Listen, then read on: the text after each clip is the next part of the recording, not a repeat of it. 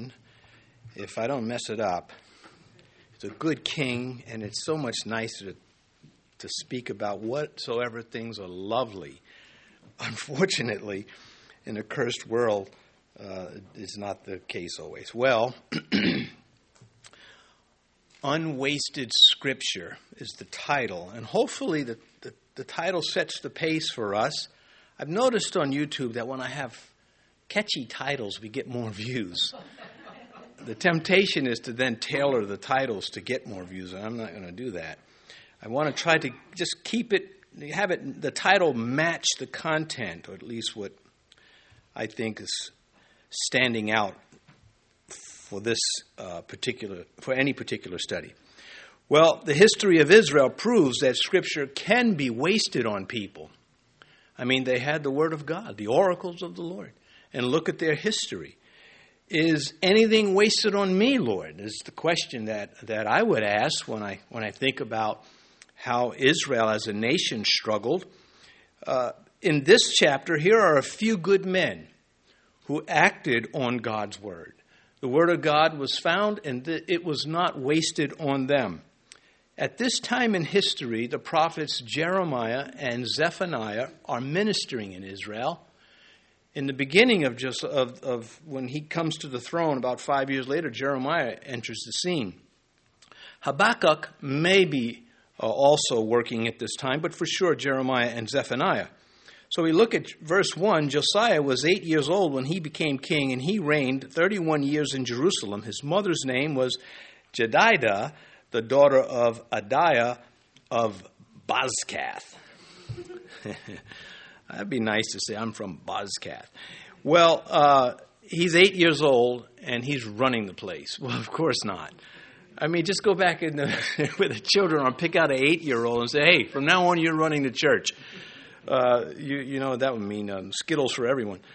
But of course, there are handlers, there are statesmen that are in place to, to move him along until he's ready. He must have been born when his father was 16 years old, because Amnon, his dad, who was a wicked king, died at 24 years of age. And we get that last chapter, uh, chapter 21. He's king for 31 years, though. And that means he died at about 39, 40 years of age. He is Judah's last great king of the Lord. Of course, Christ overall, but as, as far as men, mere men go. And so at eight years old, he, he becomes king. At 16 years old, the Bible tells us that he seeks the Lord, and it's a passionate, uh, passionate uh, endeavor on his part. At 20 years old, he launches a crusade as far as the tribe of Naphtali, which is almost uh, to the end, all of Israel, uh, to the northern part. The northern kingdom had been taken away by this time by the Assyrians, but there were still some Jews, pockets of Jews here and there. And uh, he goes on this crusade at 20 years old. His passion for, for, for, for Yahweh. The land was infested with idols. Jerusalem was infested with idols. And you know, he went as far as desecrating the bones of the idolatrous priests. He'd dig them, you know, dig them up and burn the bones. Uh, here again, at, at 20, 20, years old, it was a thorough purging, uh, or at least it was a radical purging. Thorough might be a bit too too strong, not because he didn't want to, but because the infestation was so great and it'll, it'll, be a second wave. So we pick this up in Second Chronicles 34, the parallel passage to this one in Kings 22. For in the eighth year of his reign, he was still young. He began to seek God, the God of his father David. So uh, there he is at 16 years old, passionately seeking the Lord, taking away excuses from our teens, right? Because he's a teen. In the 12th year, he began to purge Judah and Jerusalem of the high places, wooden images, carved images, and molded images. He's 21 years old when he starts that. And when he turns 26, they find, well, at 26, he's rebuilding the temple or renovating the temple that had, just been damaged by decades of, of wickedness in, uh, from the throne. And uh, they find the book of the law at that time And it, again, it is unwasted on this man. He is already moving forward. He gets the scripture and he ramps it up even more. He doubles down on his commitment, uh, sort of in your face, Satan. Verse 2 He did what was right in the sight of Yahweh and walked in all the ways of his father David and did not turn aside to the right hand or to the left. Maybe as a boy he heard the story of David and Goliath and said, I want to be that. that. I want to be that kind of man. Uh, imagine if David was one of your direct ancestors. Imagine if you could say, you know what? David was my great, great, great, great. I mean, it was just impressive. Well, this man, it, that wasn't wasted on him as it was on others, on his own father, and much of the time his grandfather, Manasseh, was king. It says here in verse 2 he walked in the ways of his father David. Uh, at eight years old, becoming king and just continuing forward, again, I believe the life of David influenced him. The, David's fingerprints are on the man's life.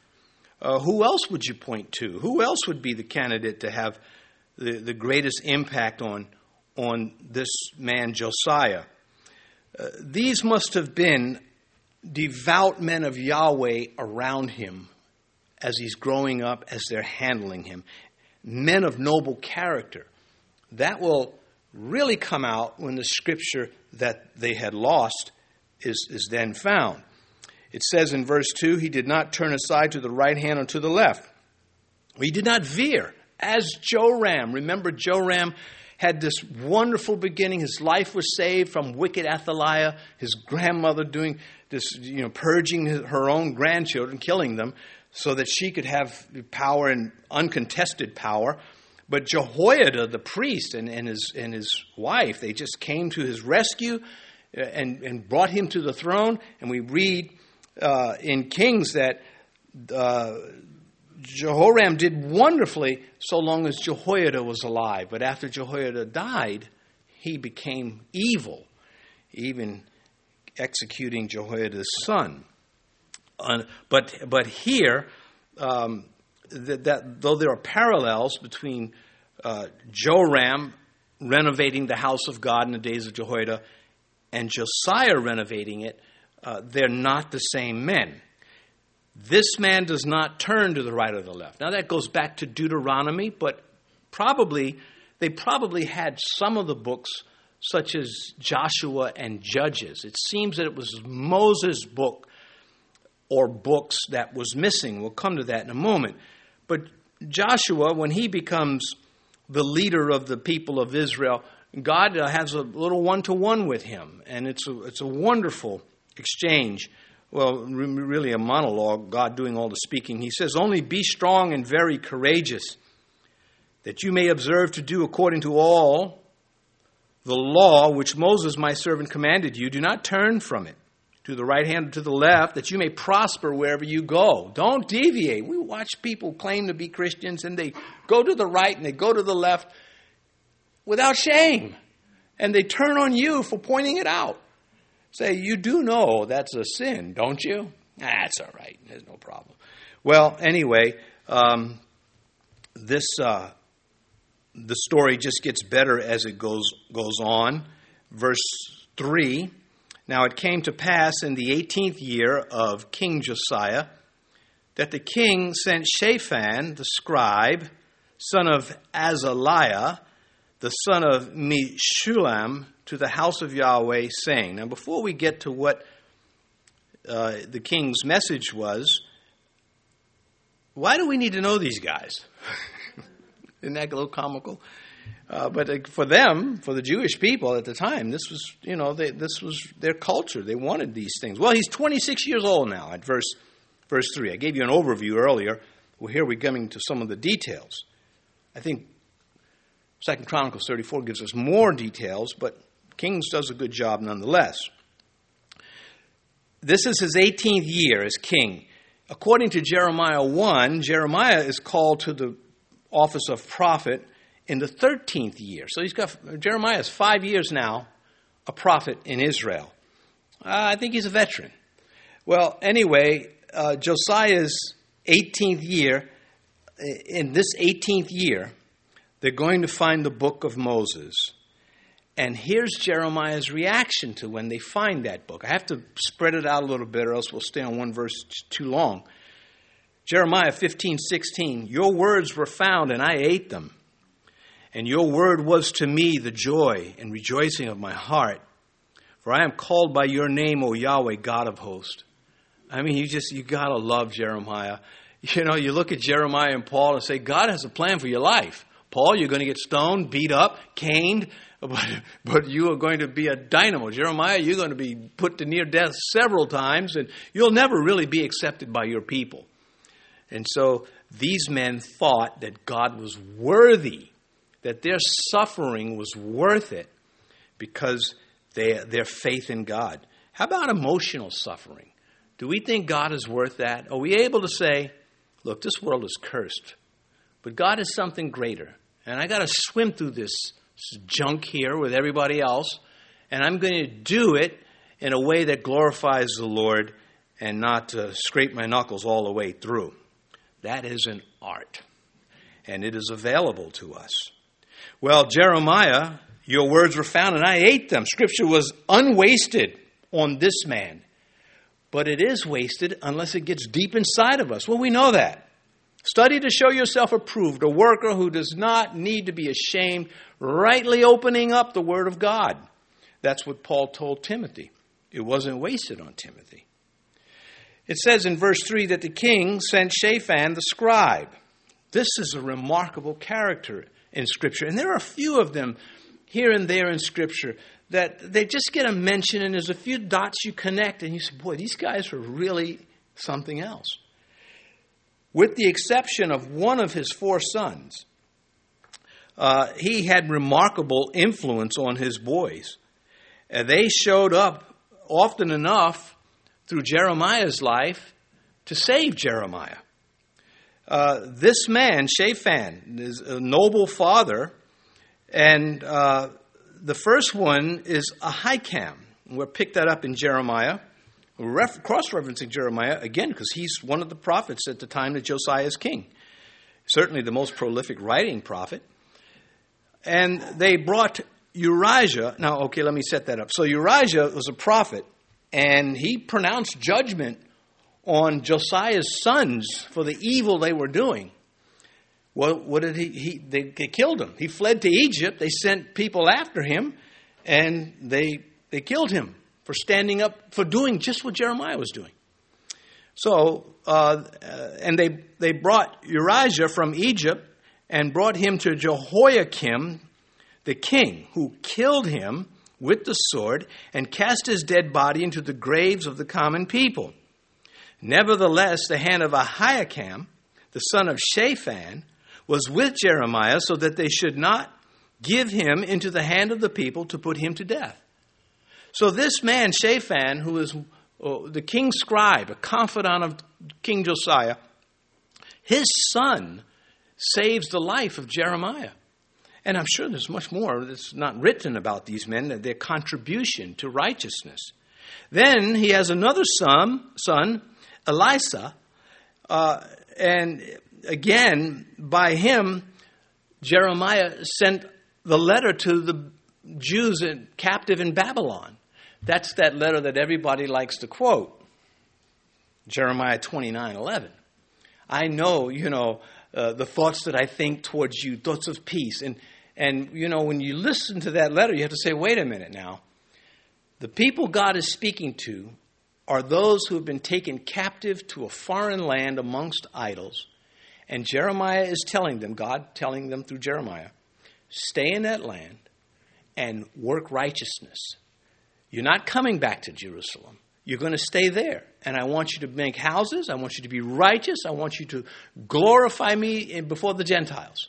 And, and so, and then God says, I know the thoughts I think towards you, thoughts of peace, to give you a future and a hope. And I think it helps to keep that context when we uh, quote that scripture. Not that it cannot apply to us, but there's a little bit more to the story. There are a few verses in the Old Testament that really are Old Testament verses, as there are some in the New that are really New Testament. And you got to be careful how uh, we understand them. I think it's beneficial to. Well, anyway, a third son, Gemariah, uh, he tried to prevent Jehoiakim from burning Jeremiah's prophetic scroll. He didn't succeed, but the fact that he he you know stood up and said, "Don't do this," is is is impressive. Again, Shaphan is their father, but the fourth son, Jaazaniah, he was an idolater. This separated him from his spiritual brothers, and uh, of course, that's that's the story we have from the scriptures. So here's this short mention of Shaphan, and you say, well, he's just a king scribe. Well, no, there's a little bit more to the story. Uh, his, his, influence on his son, his influence on, on uh, Josiah, and we're going to, his influence here, what happens in this story. So, anyway, continuing in verse 3, that the king sent Shaphan to the house of Yahweh. Now, he's, Josiah the king is moving to restore the house of God uh, the temple restoration, as I mentioned, parallels those of Joram's in chapter 12. Second Chronicles 24. Jo- Joash did what was right in the sight of the Lord all the days of his life. All the days, pardon me, not all the days of his life. Let me reread this.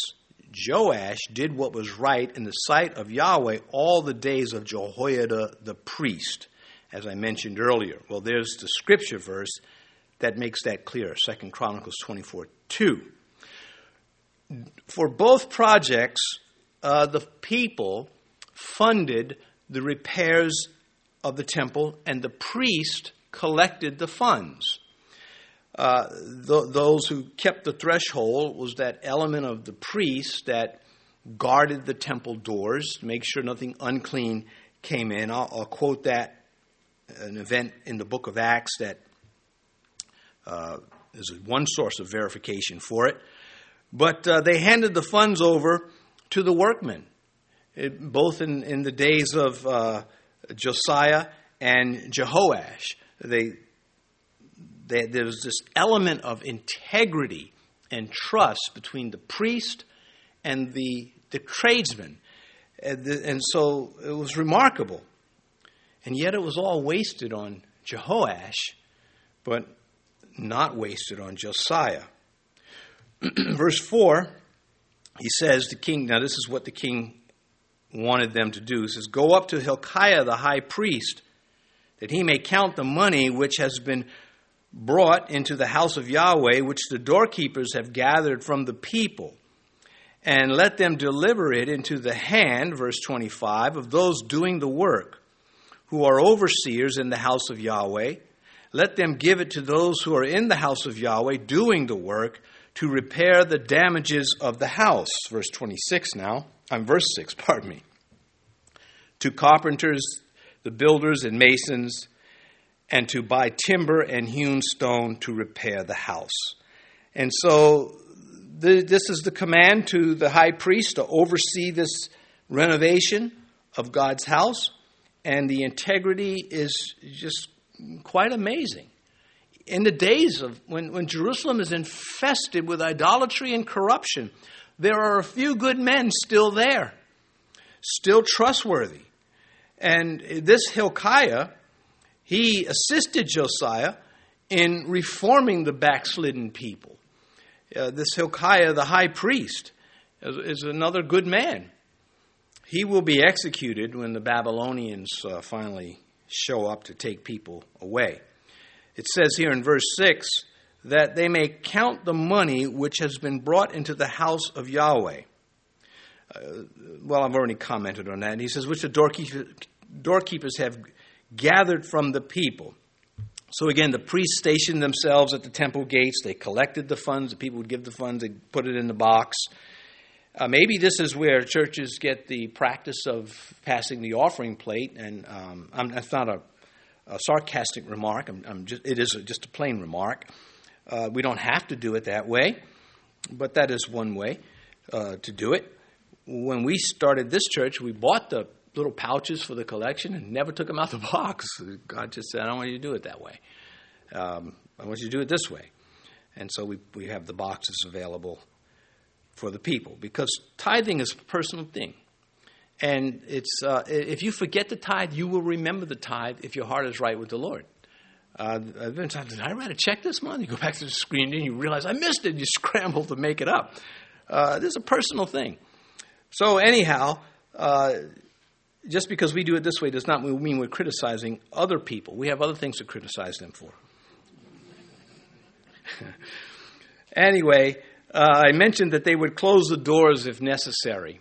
Acts chapter 21 is the story of Paul's arrest, another arrest at the temple. And when, when the brouhaha began, we pick it up in Acts 21, verse 30, and all the city was disturbed, and the people ran together, seized Paul, and dragged him out of the temple, and immediately the doors were shut.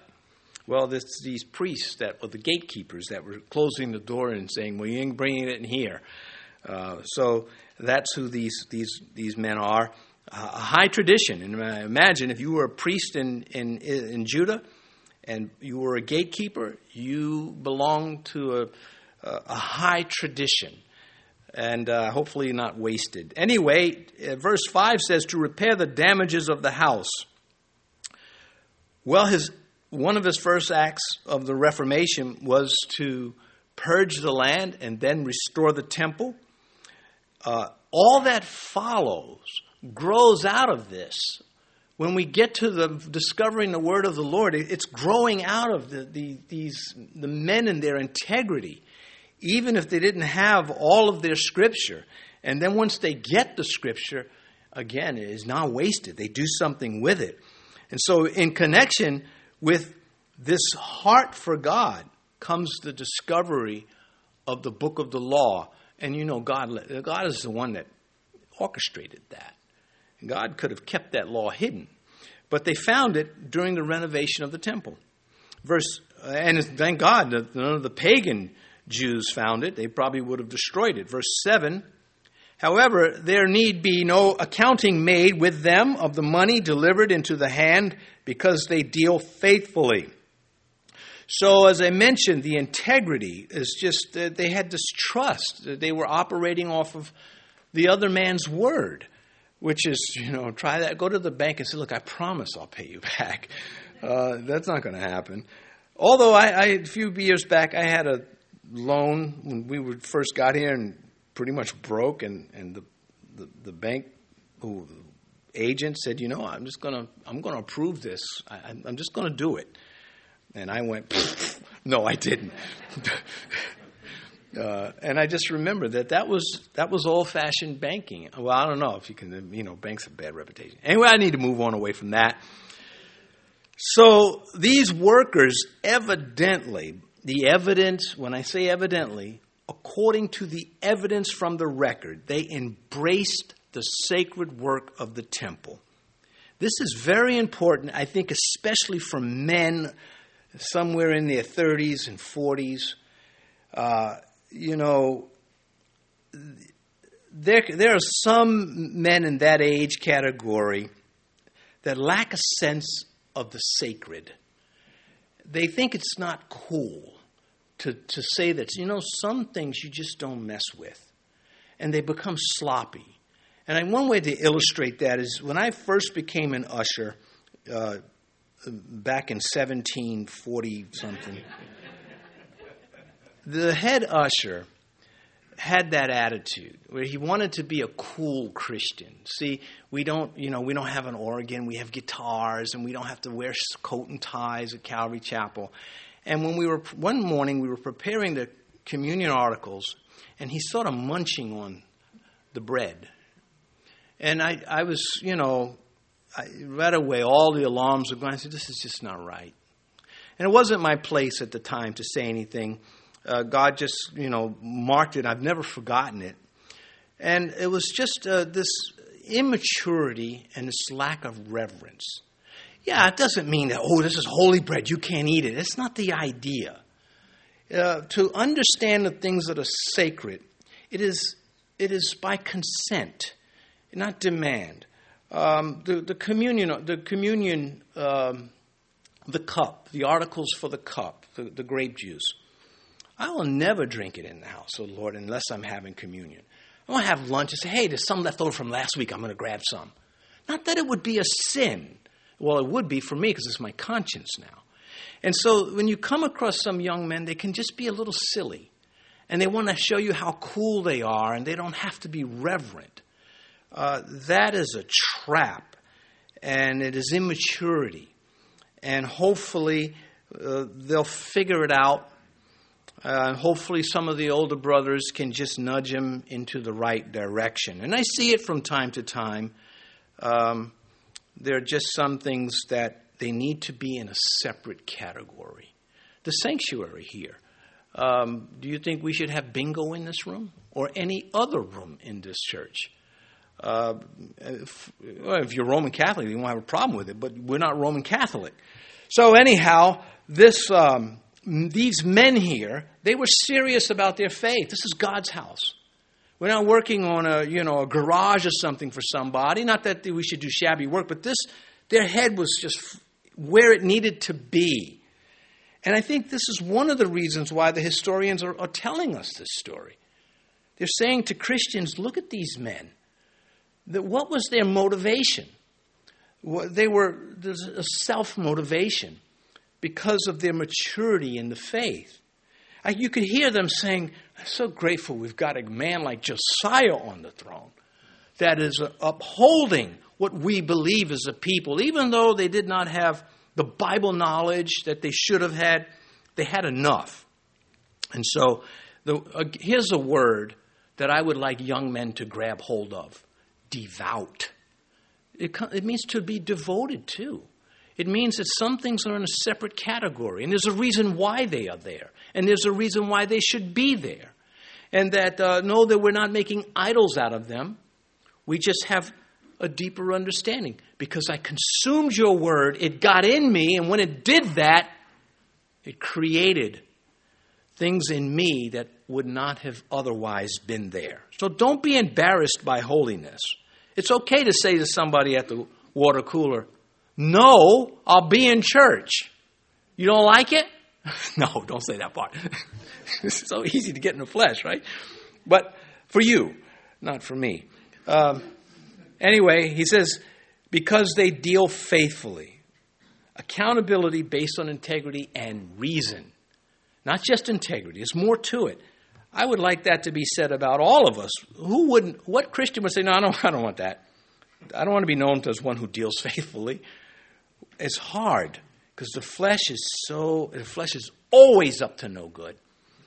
Well, anyway, verse 8 Then Hilkiah the high priest said to Shaphan the scribe, I have found the book of the law in the house of Yahweh. And Hilkiah gave the book to Shaphan, and he read it. See, these two guys, devout, a devout priest and a devout scribe. You could even stretch it, dare I say, a devout politician, not devout, a devout believer who was a politician. This, uh, there's still a few good men around the king. And as men renovated the temple, Yahweh is renovating their hearts. And they're not yet picking up on that, but they will. What a great story this is when you think about all the other kings we've had to deal with. The nation, as I mentioned, infested with idolatry for decades, Manasseh and Amon, through their reigns. And during that time, the temple was defiled, it was desecrated, it was damaged. You can read that in Second Chronicles 34, uh, just how Josiah goes in, he's breaking down the idols and cutting down the incense altars, and he just uh, turns it into a chop shop to get this stuff out of there. And yet, neither king nor priest knew the whereabouts of Moses' writings. The, the, the, it was oral tradition, much of it passed to them, but that, that is so fragmented. It's an inferior knowledge. It's a knowledge, but it's inferior to what they could have. And the people of God lost the word of God in the house of God. They, they were aware of the existence of these scriptures, and they lived without them. And this was an imperative section of scripture that they're going to find. Likely, some inspired saint saw that if I don't hide this word, these idolaters are going to get it and destroy it. And you know, you just can't, you know, tuck it into your vest, these scrolls. I mean, you can't walk out with it and get, get caught and they'll destroy it. So some saints or saint, they hid it to keep it safe for future generations. And now God is bringing it to the light. The fact that the scripture was lost by the people called to be God's people would be unbelievable if we didn't see it in our own days. The Bible is, this is being repeated. The Bible being insignificant in so called churches who have no use for God's Word. And, and it's been this, it's not new, it's been happening since the beginning of the church. It happened in Israel. And so this is very much believable. It says in Hilkiah gave the book to Shaphan and he read it. Man, you got to like this guy even more. Shaphan. This is uh, Hilkiah is that noble high priest who found the book and he knew what he had and he knows what to do with it. He doesn't say, "Ooh, I'm going to put this in my home. This will be a wonderful thing, you know, a showpiece or something." Uh, he gives it to a man close to the king. He already knows he's got a righteous king. He knows Shaphan is a righteous man. It's likely, again, either all the books of Moses, the five books, or it certainly is Deuteronomy. It's in there, and that'll come out. Anyway, verse, verse 9. So Shaphan, the scribe, went to the king. Pause there. Remember, he read it. He doesn't take it and so he just blindly goes to the king. Look what I got. He takes it and he reads the word of God. And you can imagine he's saying, Oh, this is incredible got to get this to the king. So some time must pass. Uh, how long does it take to read Deuteronomy? In one sitting. And verse, verse 9 So Shaphan the scribe went to the king, bringing the king word, saying, Your servants have gathered the money that was found in the house and have delivered it into the hand of those who do the work, who oversee the house of the Lord. So Shaphan goes in, and he's keeping to court protocol old business first. You, I would have gone in and said, We found the book of the law. He's not what he does. He goes to the king and he keeps court protocol. Keeps is not emotional. Well, I mean, there's emotions there, but he's not out of control. And uh, now he takes care of old old business, and now on to new business. Verse ten. Then Shaphan, the scribe, showed the king, saying, Hilkiah the priest has given me a book. And Shaphan read it before the king. Uh, this man is just, you know, just a, an admirable believer. He no doubt read selected passages. As I mentioned, most likely from Deuteronomy, we all get that because of the king's reaction and comment that is made by Huldah the prophetess. And it is noteworthy that the people were living or attempting to live faithfully when the scroll uh, was discovered. And it is also noteworthy that a remnant of the king's court is trustworthy enough to handle the scripture and not destroy it. There are some other things that come out. Verse 11 Now it happened when the king heard the words of the book of the law that he tore his clothes. And we mentioned that, of course, that is a, an outward display of inward distress. But I'm thinking, it was a selling feature with the clothing in those days to offer clothes with pre-tear a pre-tear feature. I don't get it. I mean, if I tried to tear my shirt, I'd be struggling, and that would kill the whole moment. It'd be so embarrassing. You couldn't get the garment torn. So, what are they wearing? Like, I don't know. I could rip my buttons open, uh, but uh, you know. Anyway, I, all right. Back to being serious if we have to. Second Chronicles 34:19 Thus it happened when the king heard the words of the law that he tore his clothes. It's emphasized there, but it's almost like he's pulling the fire alarm. He, what he heard has caused this. What the word of God said, it got inside of him deep and it changed everything. If any of the books would yield this reaction to a Jewish king, it would be Deuteronomy, gauging by his reaction. And the commentators are, um, are, are unanimous. They're unanimous. This is Deuteronomy chapter 28 and 30. When we look at verse 16 of 2 Kings 22, we read, Thus says Yahweh, Behold, I will bring calamity on this place and on its inhabitants all the words of the book which the king of Judah has read. Well, that's Deuteronomy 28 through, through 30, the, the curses and the blessings section. Uh, his, his reaction reveals his ignorance, that he, does, he didn't know this. But that doesn't mean he's now, oh, I didn't know that. I'm innocent. That's not his reaction. I didn't know this. I'm guilty. That's his reaction. That's what happens when we come to Christ, is it not? We realize I am a sinner. It's not I am a sinner, but you know I didn't know. It's I am a sinner and I need I need forgiveness, and usually often accompanied with tears and, and great joy at the same time. Remember, he's only 26 years old. Um, it is profound. Um, when I gave my life to Christ, I was about 26 years old we do not read of him saying, Well, how do I know this is the Word of God? Well, the content did to him what nothing else could do. And this is true to this day. One thing the Bible does, unlike anything else on earth, is it lays bare the roots of our nature. When I say that, you know, you dig down to get to the roots of your nature, it uncovers them. There is no moral mirror that comes close to that of the Bible. What else are you going to read that can cut like the Bible does? Shakespeare? I, I mean, uh, this is the reason why men don't like Scripture and seek to set it aside or attack it or destroy it or belittle it. One old pastor, Arno Gaebelein, he said, Men do not trouble themselves so much to discover and point out flaws and discrepancies in Homer or Herodotus or Aristotle or Shakespeare. No, but Scripture judges them, judges their ways and their lust.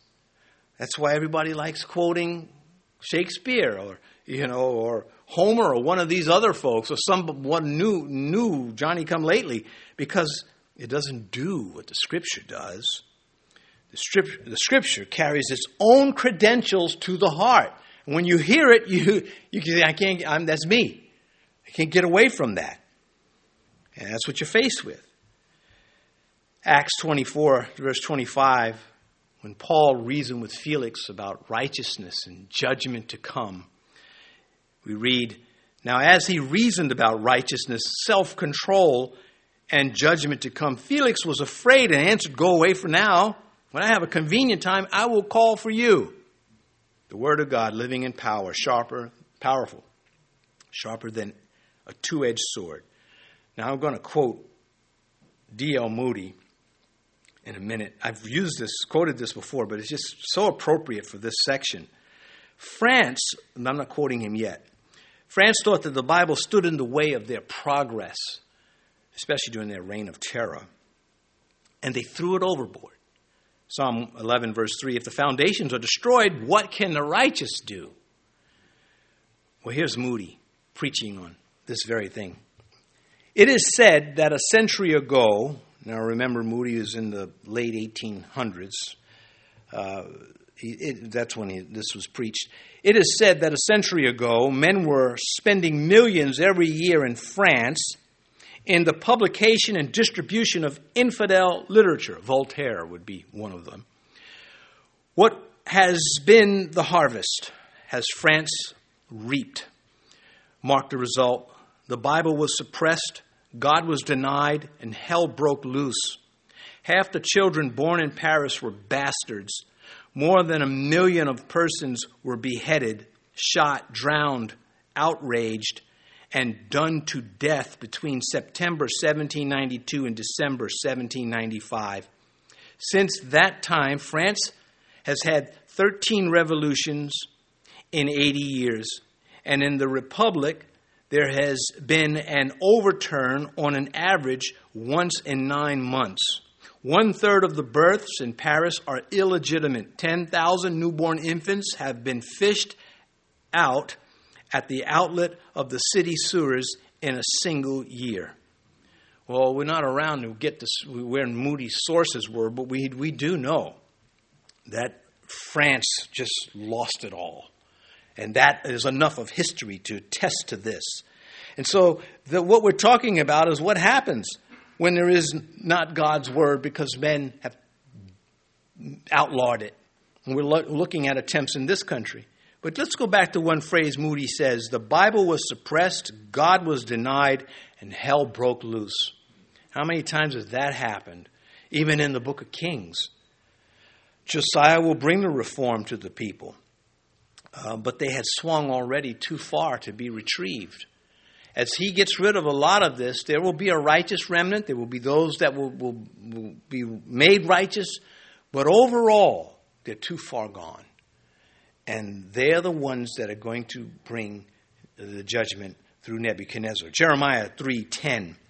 And yet for all this their treacherous sister Judah has not turned to me with her whole heart, but in pretense, says Yahweh. Well, the prophet could see these people are just acting like they're righteous because of Josiah. But in reality, they love their idolatry. Uh, verse, you know, some people do put on their best behavior only when they go to church, unless you step on their toe. Verse 12 Then the king commanded Hilkiah the priest, Ahikam the son of Shaphan, Achbor the son of Micaiah, Shaphan the scribe, Asaiah a servant of the king, saying, Okay, so these are this is the the detail that's being dispatched to the prophetess. This is what Josiah says. When he hears the word preached, he's got to do something. He says, Go inquire, verse 13, of Yahweh for me, for the people and all Judah, concerning the words of this book that has been found. For great is the wrath of Yahweh that is aroused against us because of our father, because our fathers have not obeyed the words of this book to do according to all that is written concerning us. And so he is saying this is God's word, it is real, his judgments, he he's not playing around, we need to do something. And so the man of God moves men into action. And uh, whenever this happens, it's going to yield a testimony. That's fruit. But we can think of fruit as being something, you know, very pleasant and wonderful to the flesh. When the fruit can come in the way of persecution, of martyrdom, of death. Uh, the fruit of the life of the apostles. You know, they, they all died. Of course, maybe one did not, but they all died through persecution. That's righteous fruit. They stood their ground, uh, giving testimony to the resurrection of Jesus Christ. When the king heard the word of God, there was no debate or discussion about it being trustworthy. Well, ancient manuscripts say there was none of that. He went right to action, and I fear we complicate things when we overthink them when it comes to God's word, and we dismiss that initial uh, hit. When you first read the Bible and you found out you were a sinner, did you need a theologian to tell you what you were reading? That's what Paul said. Having begun in the spirit, you're now being made perfect by your intellect or your, your flesh. What's what you don't don't drift. Drop that anchor down and stop drifting away. Anyway, Josiah wanted no part of God's judgment upon them, himself included. Uh, even David, the prophet king, subjected himself to the office of the prophets on spiritual matters, as did Hezekiah and Uzziah, though even Uzziah got out of bounds, but he got back to it. Uh, God maintains his distance between the church and the state, and that's why the prophet and king aren't, you know, operating at the same strength. Wherever you find a strong Christian, you're going to find a Bible reading Christian. That is a fact. Have you ever met a Christian ignorant of the Bible that you admired in their faith? I have not. I, the person can be ill educated, not well educated, but they love the Lord and they know enough of the Bible and it is right and that person is admirable. Uh, Acts 20, verse 32. So now, brethren, I commend you to God and to the word of his grace, which is able to build you up and give you an inheritance among all those who are sanctified. I got a few minutes here, so I like telling this story again. Years ago, I, there was a, a, a car stuck on the road. They were in a dangerous spot, and I just was able to push the car off the road. Can't do that now. Everybody's got airbags. but back then, you just, you know, you come ease up to them, you put it in neutral, you push them off the road. It was a car full of people going to church. I know because the, the, driver was an old man, uh, probably three, four hundred years old, and he, he had a collar on. And I know he was a Pentecostal, you know, and he wanted to give me money. I just love telling this story because it's just God, not because it's, it's me. Uh, but he, went to give me money, and, and, I quoted, I've never seen the righteous forsaken, nor their offspring begging for bread. I, I'm not going to take your money. And he started weeping because he knew the scripture and he knew its application. He knew instantly that God sent an angel, and he was just moved by that. And you just, you know, you don't have to share. Yeah, his theology, according to me, is all messed up, and he probably would say, "Yeah, but you're dry as you know dead man bones." But he loved, he loved the Lord. I got that. Just a beautiful moment. And I had a lot of hair. So, and it's a side note. anyway, verse 14. So Hilkiah the priest, Ahikam, Achbor, Shaphan, okay, these names, went to Huldah the prophetess, the wife of, okay, those more names. Well, Tikvah is an easy one. The, the son of Harhas, keeper of the wardrobe. Sounds like a fairy boy, but he's not says he dwelt in Jerusalem in the second quarter, uh, and they spoke with her. All right, well, there's a lot of parts here. The keeper of the wardrobe, either the king or or the um, the priest. It's not specified, but again, he, there were vestments to be to be managed. The second quarter probably comes about when the Jews were escaping the northern kingdom, the Assyrians coming, and many of the tribes from the north were coming into Jerusalem, uh, refugees, and they had to expand the city to make room for them. And that's likely the second quarter there. Well, uh, when there are not enough men doing what they are supposed to do before the Lord, God finds a woman who will do it. This is the story of Deborah, and this is the story of Huldah. In Bar, uh, Barak, he didn't trust, you know, I'm not going unless you go. The right response would have been, What are my orders? God said this, I'm off. But that's not what uh, but he, Barak does. He, he, he, said, I'm not going if you don't go with me. And she tells him right out, if you, if I go with you, the battle's not going to be, um, you know, you're not going to get all the glory you should have gotten for your faith. That's the implication. And, and so the, you know, this is just a fact. And if, if you are under the influence of antichrist culture, you'll be offended by this. Well, you have to be offended by this, but the Bible stands. Mentioned, as mentioned, Jeremiah had been around as a prophet for five years. Zephaniah was likely around. Why did they not go to them? I think two reasons why. One is they probably weren't available. Jeremiah lived about three miles away. I don't know where Zephaniah lived. Uh, he, actually, he was actually a court, a member of the court. But anyway, I think the, that's one reason. The second reason is the king felt the matter was so urgent it couldn't wait. I don't want you to send out, I, I want the answers now. And they picked up on that. And they said, well, Huldah the prophetess, she's here, she's close by. Let's, let's go to her. And she, of course, she is genuinely a, prophet of, of the Lord. Um, the, as I mentioned, the two times the, the women show up as uh, prophetesses is when the men are not doing their job. Not enough of the men are doing it. It's sort of a, a rebuke for, for, uh, from the Lord on the men. And they do, they do um, seem to recover. Once the, there are enough men reestablished themselves, then they resume the, the leading role. So that um, is just the way it is it says uh, here, she dwelt in Jerusalem the second quarter. I already, already explained that in verse 15 now. Then she said to them, Thus says Yahweh, God of Israel, tell the man who sent you to me, Thus says Yahweh, Behold, I will bring calamity on this place and on its inhabitants all the words of the book which the king of Judah has read. I'm going to go back to Huldah a moment.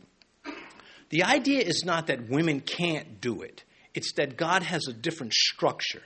And that is what must be followed. because the whole cart gets upside down. And we're seeing this. We're seeing men being, uh, or the, you know, it's, it's not cool to be, you know, a man. It's a male aggression or some other junk, and they're trying to turn men into women and women into men. Uh, I saw a headline: "Why men don't want to date nowadays?" Yeah, because femininity is gone. That's one of the reasons. How about asking that question and why? So, okay, I don't want to go on a personal rant, but I do, I do strongly believe, as I know that Bible believing Christians do, God has um, outlined the role of the male and the female without devaluing any of them. A woman is not less valuable to God because she is in the role of a helpmate. And a man is not more valuable to God because he is supposed to be the leader. Uh, it is supposed to be teamwork. Well, coming back to this, where uh, she now speaks with the prophecy, and God essentially says, I'm going to bring calamity on Jerusalem uh, and Judah. God reaffirms his commitment to judge a stubborn people who kept provoking him. Is patient, doing everything he could to stop this. All the words of the book which the king of Judah has read. So there it is. Here it is from Second Chronicles, her speaking, which they have read before the king. So she is saying the curses read before the king will be fulfilled on Judah. Where are those curses found in Moses' writing? Again, chapters 28 through 30 of Deuteronomy. That's where they really are. You could pick any chapter almost in Deuteronomy and it would benefit the king. Chapter 4 is one of the most powerful verses in Deuteronomy. Chapter 13, you know, you don't get your little weird old dreams. If they take you away from my word, then it's the devil. Uh, just powerful book Deuteronomy is. Anyway, imminent judgment for insolent blasphemy. That's what she is saying. This place is going to get judged. Verse 17. Because they have forsaken me and burned incense to other gods, that they might provoke me to anger with all the works of their hands. Therefore, my wrath shall be aroused against this place and shall not be quenched. So, God is standing by his judgment to come. He's saying this is not going to be a fluke, it's not a whim of mine. It's not that, oh, I missed that. I didn't see the Babylonians coming, none of that. God is saying this is a deliberate judgment for me. When you see those Bab- the Babylonians show up, you understand this is my judgment. Uh, Daniel, he adjusted to, to it, as did Ezekiel. Uh, many Jews did not. Uh, so they had disrespected the true God, respected the fake gods, brought this upon themselves. They provoked God when they had every chance not to provoke God, and they invited this judgment. Uh, what was abominable to God was honored by them. And the righteous would say to this, as Josiah and Huldah would say, Amen. Therefore, my wrath shall be aroused against this place. God retains this right. Even over sacred places, sacred gifts, which was the temple. The temple was a gift of God. And He's going to be the one that allows it to be destroyed. It says, and it shall not be quenched. God says it's final. Verse 18. But as for the king of Judah who sent you to inquire of Yahweh, in this manner you shall speak to him. Thus says Yahweh, God of Israel, concerning the words which you have heard. Verse 19. Because your heart was tender and you humbled yourself before Yahweh, when you heard what I spoke against this place and against its inhabitants, that they would become a desolation and a curse, you tore your clothes and wept before me. I also have heard you, says Yahweh. So Huldah is still pronouncing the, the word of God. Uh, the, again, pointing to Deuteronomy 28 to 30 with, you know, the, what God is saying, I, what I spoke against the people for their uh, corruption, the curse that would come. And then God says, I saw that it broke your heart, that you had offended me. Isaiah 57 15. I dwell in the high and holy place, going back to keeping things sacred, right? With him who has a contrite and humble spirit, to revive the spirit of the humble and to revive the heart of the contrite ones. So when the woman reached out and touched the robe of Christ and he said, Who touched me? And Peter said, What are you talking about? The crowd's oppressing me. Who touched you? And Christ was saying, I make a distinction between those who are curious about me and those who are serious about me. Those who eat the word and those who just want to peck. And that's what we're getting here. God is saying, I see your sincere heart. He says, because, verse 19, your heart was tender. It was responsive to the word of God, even wounded. He humbled his heart rather than hardening his heart in unbelief or resentment. I mean, how, what are you going to, what, are you going to judge us? You know, that wasn't his response. Uh, that they would become a desolation and a curse, severe judgment, just as Deuteronomy pronounced. And you tore your clothes and wept before me, the outward sign of torn peace. I also have heard you, bottom of verse 19. Scripture not wasted on this man. Verse 20. Surely, therefore, I will gather you to your fathers, and you shall be gathered to your grave in peace, and your eyes shall not see all the calamity which I will bring on this place. So they brought back word to the king. Surely, it says in verse 20, I will gather you to your fathers, and you shall be gathered to your grave in peace. If we understand that by peace, God means peace with Him, the prophecy is valid. If you carnalize the verse and say, no, this is worldly peace, then you, you have a big problem. I say this because Josiah dies on the battlefield. He doesn't die a peaceful death, he dies in war. And you say, well, how did he die in peace? Well, he's right with God. And he does not see the judgment of God upon, as God said, your eyes will not see it, upon the people. His death was not a judgment on him, but it did precipitate the judgment to come. Uh, Peace with God is the highest known peace to man. If the lions are chewing you in the Colosseum because you believe in Christ and devouring your children along with you, you have peace with God because of your faith. Romans 5:1 Having been justified by faith, we have peace with God through our Lord Jesus Christ. Well, Paul didn't lose that peace when he was beheaded. He retained it. He was beheaded because he had peace with God. And to have peace with God is to not have peace with Satan by default. You cannot have the two together. All those who live godly in Christ Jesus suffer persecution. The fa- pardon me. the, the faithful church is spared judgment, the great tribulation. Revelation 3. For you have a little strength and kept my word and have not denied my name. Verse 10. He's talking to that church at Philadelphia because you have kept my word to persevere, I will also keep you from the hour of trial which shall come upon the whole world to test those who dwell on the earth. I don't know how people say the church is going to go through the tribulation period. I mean, yeah, the the the uh,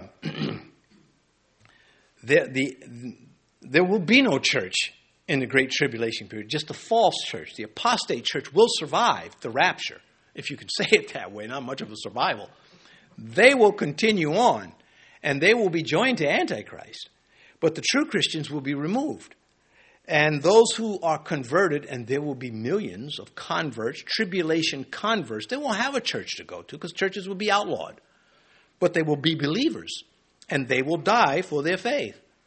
So, uh, the, the established church, the local church in Philadelphia, God using them as a template for future faithful churches, saying, You will not go through the great tribulation period because it is my wrath on the unbelievers, not on the church. And I don't know why. They're just Christians. No, we got to go through it. I have a guilt complex. I think they're just too much into the uh, Old Testament, not into the New. That will happen. If you are imbalanced, you're just a Christian that stays in the Old Testament, you will become legalistic and guilty all the time. But if you come to the new, you're liberated. You begin to see things that you otherwise would have missed. So when you find a new convert, you don't say, hey, why don't you go read Genesis? Oh, go read Leviticus. You know, what I mean, you don't do that. You take them to the New Testament. Paul said, we are ministers of the new covenant. That old covenant is an acorn. You can't get the oak without it. But it's, it's not the finished product. Well, and that's a hard lesson for some. He says, And your eyes shall not see the calamity which I will bring on this place. That's the peace. Herein is the peace that he's promising him. Uh, Jeremiah will, will Jeremiah has peace with God, but he's going to see the whole horrible thing as he writes the lamentation of Jeremiah from a cave, and he borderlines blasphemy. He gets like Job, and he gets right up to the end. He says, "I hate this. I hate my life," and but he brings it back before he goes too far. Uh, so they brought back word to the king, unedited, the scripture, not wasted on these righteous, this righteous remnant in Jerusalem, and hopefully not wasted on us. Let's pray. Now, Father, uh, so much to think about, but it's so nice to have righteous people to uh, analyze and to hopefully even serve as a model for us in our faith. We thank you for your word. We pray you get us all home safely tonight. We ask you this in Jesus' name. Amen.